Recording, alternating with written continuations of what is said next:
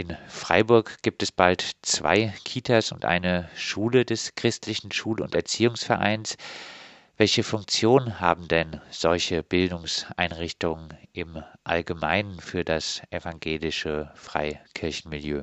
Also für die Evangelikalen, ich glaube, dass die Vereine gemeint sind, von denen ist ja ungefähr die Hälfte in den Freikirchen organisiert und die andere Hälfte ist aber immer noch in den ähm, evangelischen Landeskirchen drinne, hat das so ein bisschen die Funktion, dass man halt versucht, die Kinder im eigenen Geist, im eigenen Sinne zu erziehen. Also ähm, mit quasi anderen Schulformen hat man so ein bisschen das Problem, dass da zum Beispiel halt Sexualität thematisiert wird, was man nicht so gerne hat. Also das äh, ist was, was man eher ein bisschen äh, rausnehmen würde aus den Unterrichtsinhalten. Dann auch nochmal Homosexualität, da gab es ja eine ganz große quasi Gegenbewegung in Baden-Württemberg auch mit dieser Demo für alle, die in Stuttgart demonstriert hat mit bis zu mehreren tausend Leuten. Also ich glaube, es waren bis zu 5000 so auf dem Peak.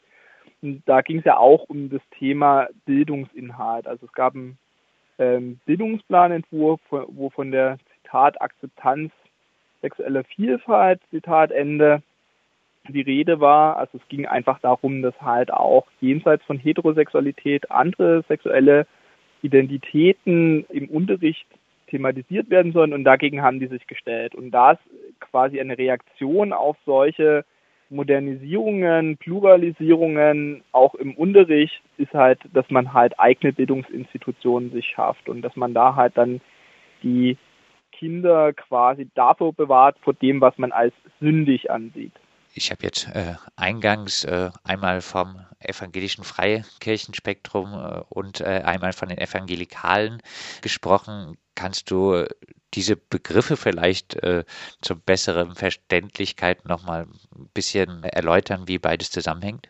Ich will es versuchen. Also die Evangelikalen sind ganz, ganz äh, vereinfacht gesagt, sind ähm, theologisch konservative Protestanten aus diesen theologisch Konservativen entsteht aber letztendlich auch äh, so ein konservatives oder reaktionäres Gesellschaftsbild.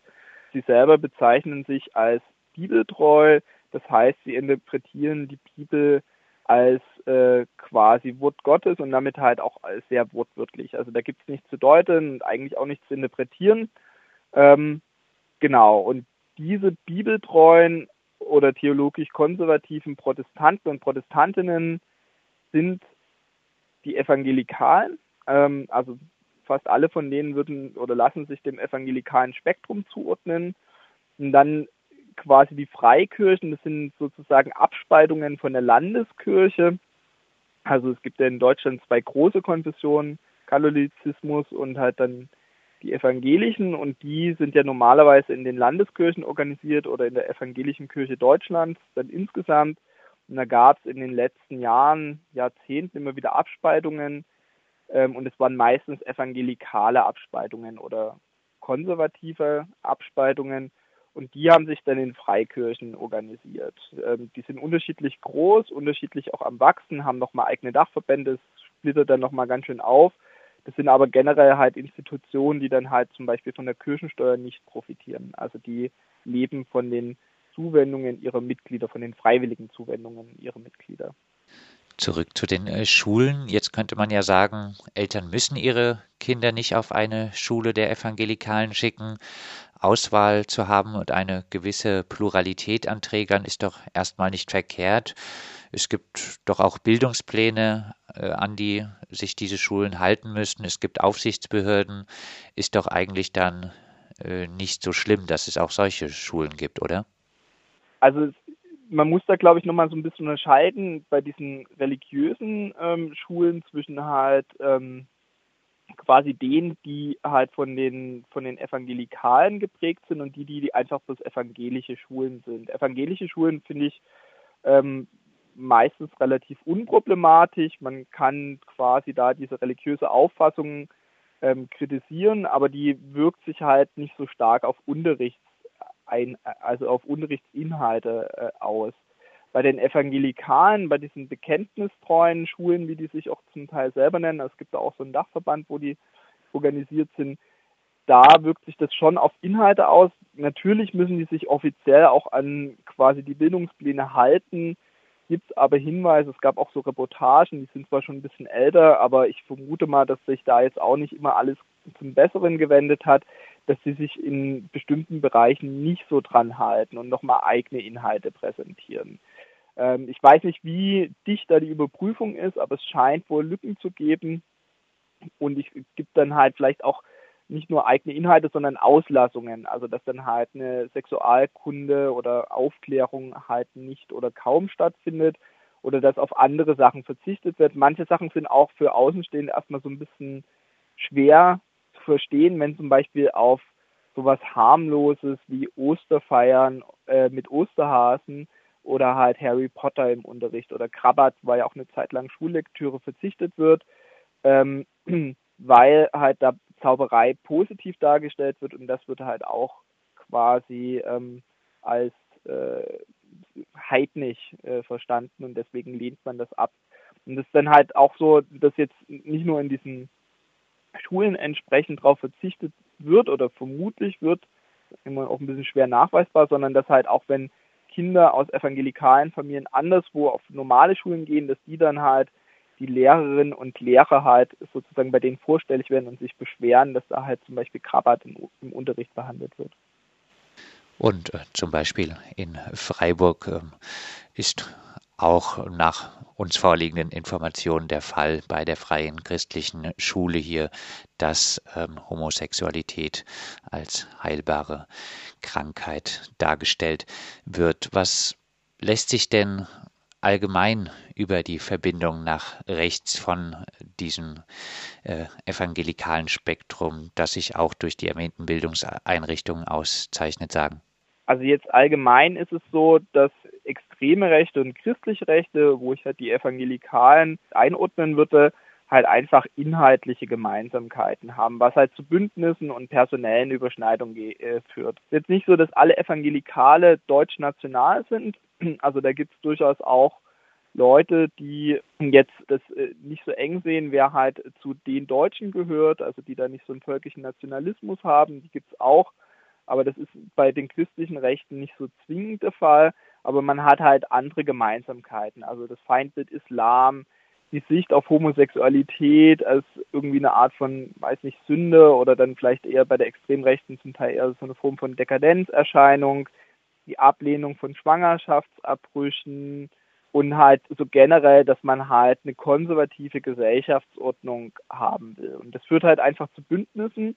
Ein Beispiel war jetzt schon äh, in der Anmoderation wurde er genannt, der eine AfDler aus Freiburg, der auch bei dieser freien christlichen äh, Schule mitmacht.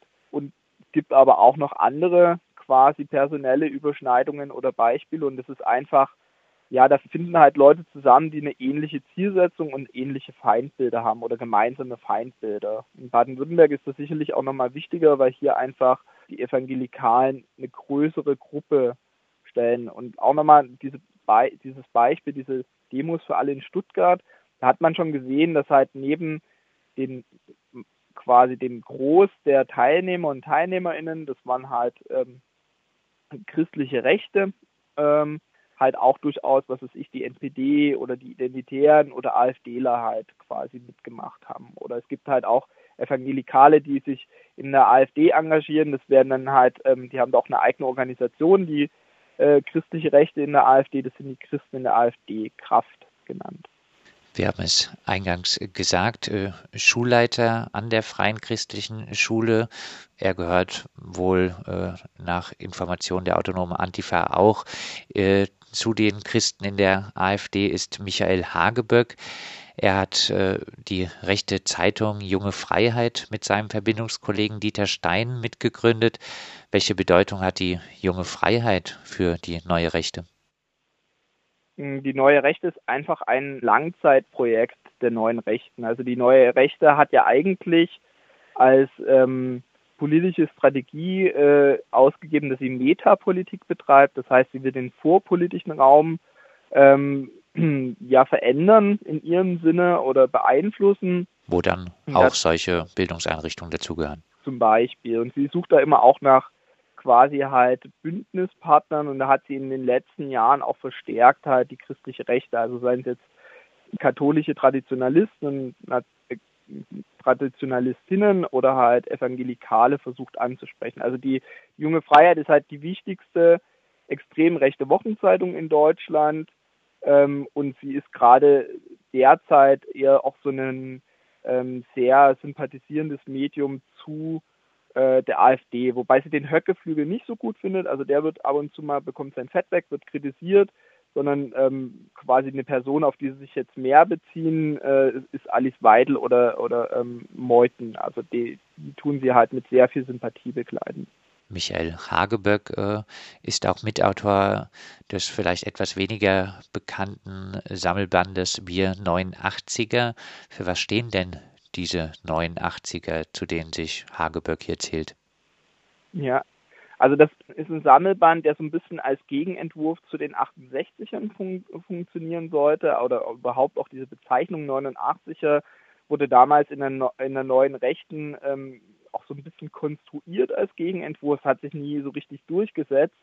Ähm, da wollte man halt sozusagen mit Verweis auf ähm, die Wenderevolution, die ja auch dann später ins deutsche Nationale verfallen ist in der ehemaligen DDR, nämlich 89, 90, wollte man sagen, ja und jetzt trennen wir uns von diesen 68ern, die hier alles ähm, quasi zerstört haben. Also das ist ja ein gängiges Feindbild in der gesamten extremen Rechten, nicht nur in der neuen Rechten und auch in der christlichen Rechten, die 68er Bewegung, der halt sozusagen die Verantwortung an diversen Modernisierungserscheinungen oder Pluralisierung der Gesellschaft zugeschoben wird. Und die 89er sollten halt sozusagen äh, das Gegenbild sein und die sollten dann wieder das zurück ins in, aus rechter Sicht Normale in das äh, Deutsche, in das Nationale holen. In, in, das war halt so ein programmatischer Sammelband, wo man halt sozusagen da nochmal die Stimmen von damaligen ähm, äh, neuen Rechten, die damals ja auch noch relativ jung waren, gesammelt hat, um da diesen Gegenentwurf an den Start zu bringen. Der Freiburger Schulleiter Michael Hageböck ist relativ umtriebig. Er publiziert zudem auch auf der Seite cut.net. Äh, entlastet ihn das nicht? Dabei handelt es sich doch jetzt um eine katholische Nachrichtenseite. Ja, aber christliche Rechte, egal welcher Konfession, ähm, quasi vertreten halt ähnliche Inhalte. Und ich würde cut.net würde ich durchaus auch der christlichen Rechten zurechnen.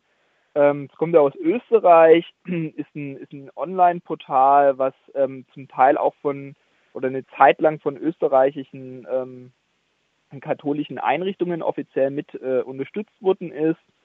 Aber wenn man sich mal anschaut, was da halt publiziert worden ist, dann ist das massiv homophob. Also da ist dann die Rede von der Homo-Lobby.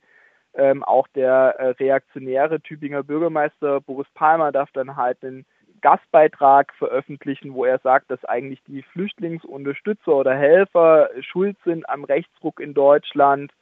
Oder halt Michael Hageböck. Und ich habe auch nochmal nachgeschaut, was da unter anderem von ihm erschienen ist. Und das war zum Beispiel ein Interview mit Bernd Lucke, 2014 der damalige noch AfD-Vorsitzende, wo er halt sozusagen in einem sehr sympathisierenden Interview äh, quasi mit Lucke nochmal dessen Position gegen Abtreibungen stark gemacht hat. Also das war sozusagen auch in, sicherlich eine Art von Wahlkampfhilfe, wenn da halt Michael Hageböck Bernd Lucke interviewt und dann halt quasi halt, meinetwegen in dem Interview ist auch als Überschrift dann steht drüber, Abtreibung halte ich für einen Frevel steht, dann ist das sozusagen äh, eine Wahlempfehlung, die man da halt einem katholisch-traditionalistischen Lesepublikum äh, ja anempfiehlt. Das nun beschriebene evangelikale Milieu mit äh, auch den Schulen und den Verbindungen nach rechts, wie gefährlich ist das Ganze denn deiner Meinung nach nicht einfach nur eine rückwärtsgewandte irrelevante gesellschaftliche Minderheit? Naja, es ist jetzt anders als in den USA oder in Brasilien, dass die halt, dass halt mit, dass sie so stark sind, dass mit ihnen Wahlen entschieden werden. Aber sie sind fähig zu Kampagnen und das ist auf jeden Fall was, was halt äh, zum Beispiel eine emanzipatorische Linke im Blick behalten müsste. Ähm, oder halt auch eine, eine Zivilgesellschaft. Also zum Beispiel bei dieser Demo für alle in, in Stuttgart haben die es ja geschafft, neben, also parallel oder eigentlich davor, vor diesen Straßendemonstrationen gab es auch eine Unterschriftensammlung. Da haben sie immerhin knapp 200.000 Unterschriften online und auch auf Print gesammelt ähm, gegen diesen Bildungsplanentwurf. Und da hat dann tatsächlich auch äh, der Ministerpräsident Kretschmann hat dann auch darauf reagiert und hat halt quasi da auch Inhalte verwaschen von diesem Bildungsplanentwurf. Und das zeigt, dass sie punktuell schon auch Einfluss nehmen können. Es sind jetzt schon, also deutschlandweit, wenn man so die katholischen und die protestantischen ähm, ja, christlichen Rechten zusammennimmt, werden das unter drei Millionen vermutlich sein. Also das sind jetzt auch keine gesellschaftlichen Mehrheiten, die sich da äh, mit denen herstellen lassen können, aber sie sind ein Teil äh, sozusagen auch von diesem Rechtsdruck, also ein Teil von ihnen, nicht alle, also einige auch Evangelikale zum Beispiel sind durchaus für die Aufnahme von Geflüchteten, andere sind wieder dagegen, aber ein Teil von ihnen quasi unterstützt diesen Rechtsdruck und geht halt einfach Allianzen und Bündnisse mit der extremen Rechten ein und deswegen muss man sie quasi im Blick haben und eben auch ihre Kampagnenfähigkeit ähm, die meiner Ansicht nach gestiegen ist, sollte man auch äh, quasi halt ähm, äh, auf dem Schirm haben, sozusagen. Daran äh, die Abschlussfrage zum Thema auf dem Schirm habend, äh, wie umgehen mit diesen Evangelikalen und ihren Bildungseinrichtungen, was tun dagegen? Ähm, kritisch thematisieren, also dass das tatsächlich halt nicht einfach so verschwindet oder dass man äh, dann auch so sagt, ja, sollen die halt ihre Schulen haben? Also ich meine, es wären ja auch quasi, es ist ja nicht die Entscheidung von erwachsenen Menschen einfach bloß, äh, sich da diese Inhalte vermitteln zu lassen, sondern die beeinflussen ja zumindest auch ihre Familien. Und das ist halt, wenn ein Kind in so einer Familie halt feststellt, dass es halt nicht heterosexuell ist, sondern schwul oder lesbisch, dann ähm, quasi ist das ja Leid, was da entsteht. Ansonsten finde ich tatsächlich ähm, eine Option, sich mit liberalen ähm, Christen und Christinnen in den Kirchen zusammenzutun, weil die da auch innerhalb von den Kirchen ihre Kämpfe ausfechten und nicht allein gelassen werden sollten und was man, weil man auch so den Alleinvertretungsanspruch äh, von den Hardlinern äh, und Fundis auch so ein bisschen durchbricht, wenn die halt so, so tun, als wären sie halt die wahre Stimme des Christentums. Ich bin selber Atheist, also man könnte auch sagen, das ist ja eigentlich ziemlich egal, aber ich finde schon, dass man da halt Leute unterstützen kann, ähm, die einem auch in vielen Punkten jetzt außerhalb von so einer religiösen Überzeugung auch durchaus nahe sind. Also liberale und linke Christen und Christen gibt es ja auch. Und ähm, was ich auch immer noch eine Form finde, ähm, ist äh, des Umgangs ist ja auch eine Form von Humor, kann man, also man da bei dieser äh, bei den Gegendemonstrationen gegen die Demo für alle fand ich, gab es einfach auch witzige Sprüche etc. Oder jetzt sicherlich auch in Freiburg gegen den Piusbruderschaftsaufmarsch. Ähm, da kann man auch immer wieder nochmal so ein bisschen punkten, glaube ich, indem man dann sagt, äh, zum Beispiel halt das Pressefoto dominiert. Also dass halt nicht die in die Presse kommen auf das Foto, sondern halt man selber, weil man halt die lustige, ähm, das witzige transparent gemacht hat oder so. Das sagt Lucius Teilbaum. Er ist Historiker und freier Publizist und hat unter anderem das Buch Die christliche Rechte in Deutschland Strukturen, Feindbilder, Allianzen geschrieben. Wir haben mit ihm anlässlich der umstrittenen Vergabe einer viergruppigen Kita in Freiburg an den christlichen Schul- und Erziehungsverein, der zum evangelikalen Milieu gehört, gesprochen über diese Evangelikalen und ihre Bildungseinrichtungen.